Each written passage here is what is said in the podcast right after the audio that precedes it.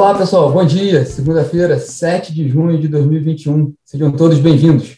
Eu sou Rodrigo Polito e este é o Minuto Megawatt, transmitido ao vivo pelo Instagram e disponível no podcast.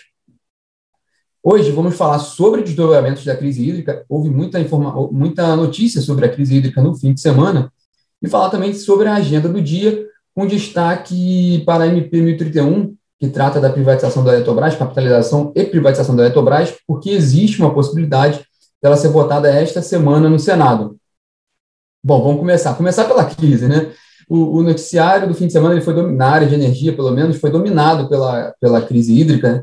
principalmente por causa de uma nota técnica do, elaborada pelo Operador Nacional do Sistema Elétrico, encaminhada tanto para o Ministério de Minas e Energia quanto para a Agência Nacional de Águas, na qual o operador fez alertas severos sobre a possibilidade de um conjunto de, de hidrelétricas chegar a, a, ao, ao fim, do, fim de novembro com os reservatórios zerados ou muito próximos de zero, muito próximos de zero, perdão.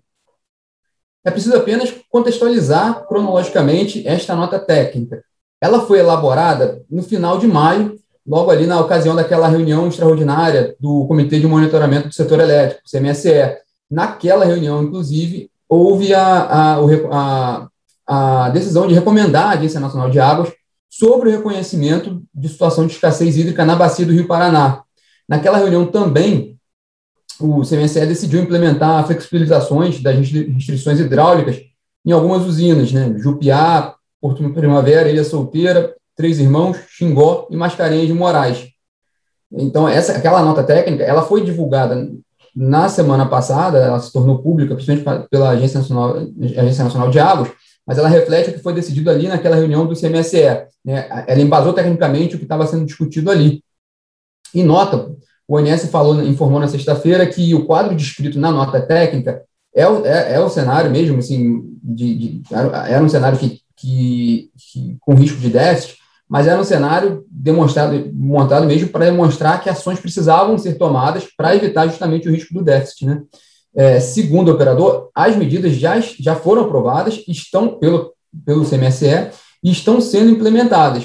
Por isso, na opinião, na visão do ONS, é, é, a, a adoção dessas medidas faz com que esse cenário que está descrito na nota técnica possa não se concretizar e, dessa forma, garantir o fornecimento de energia e potência em 2021. Então, o ONS só pontuou que aquilo ali que, foi, foi, que veio na nota técnica já foi, já foi amplamente discutido e já foram adotadas medidas para tentar evitar aquele quadro mais grave desenhado pelo ONS. Sobre a crise hídrica, além dessa questão, dessa nota técnica, e da preocupação que, a gente tem visto mesmo com relação ao nível dos reservatórios, há mais dois pontos muito importantes. Né? Um ponto é que na sexta-feira o Ministério de Minas e Energia realizou uma reunião com representantes de grandes consumidores industriais de energia, justamente para falar sobre possibilidades de uma adesão voluntária a medidas de flexibilização da demanda. É, o, de acordo com informações do Ministério, houve um, um, uma, uma, uma, conversa nesse sentido, uma conversa produtiva nesse sentido, mas foi levantado também uma questão de que é, foi, foi, a conclusão que houve ali de que realmente ainda é necessário fazer um aperfeiçoamento do mecanismo de resposta da demanda, é um programa piloto, esse programa de resposta à demanda, é um programa piloto desenvolvido pela ONS que, que foi implementado no Norte e no Nordeste. Então, a ideia é que se, se isso pudesse ser feito mais, fosse elaborado de uma forma mais ampla, né? É, e a outro, outro ponto importante com relação à crise hídrica é sobre a parada para a manutenção da plataforma de mexilhão da Petrobras e também do gasoduto Rota 1, que é um, um importante vídeo de escoamento de gás natural produzido no pré-sal. É, inclusive, há essa preocupação, está previsto para agosto, há essa preocupação porque poderia haver um problema na ponta, né, por causa, por, por faltar essa oferta de gás. A ponta, é, um problema na ponta do, do, do setor de energia. É, a Petrobras confirmou que vai fazer, essa, de fato, essa parada, essa parada para manutenção em 15 de agosto, com um período de 30 dias de duração. É, a Petrobras ela, ela, ela explicou que essa, que essa que essa parada ela não tem como ser adiada, ela já estava planejada há bastante tempo e ela tem o objetivo de garantir segurança operacional e também atender prazos normativos.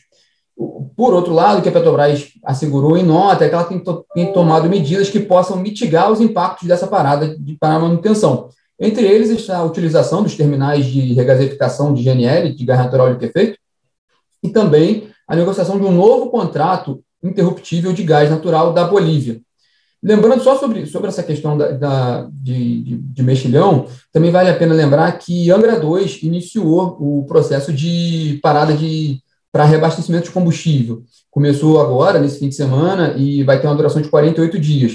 É, também já estava previsto, e a gente já vê até pelo, pelo, pelo informativo do ONS desse fim de semana que ela já começou a gerar menos energia, a térmica nuclear de Angra 2. Então, esse é o quadro que a gente tem acompanhado da, da situação de oferta de energia no país, tanto oferta quanto demanda. Né? É, vamos, vamos falar agora da agenda da semana. Com certeza a crise, hídrica, perdão, a crise hídrica continuará dominando as discussões no setor de energia, né? É, como eu falei agora, a questão da demanda, vale lembrar que o, a revisão do PMO, né, do, do Programa Mensal de Operação de junho do, do Operador Nacional do Sistema, aumentou a previsão de carga para esse mês, então também é um ponto ali para se acompanhar com relação a essa crise hídrica. Mas vale ficar pena também, vale, vale ficar atento também a outros dois pontos. Um deles é a possibilidade de votação da, da MP 1031, que trata da capitalização e da privatização da Eletrobras.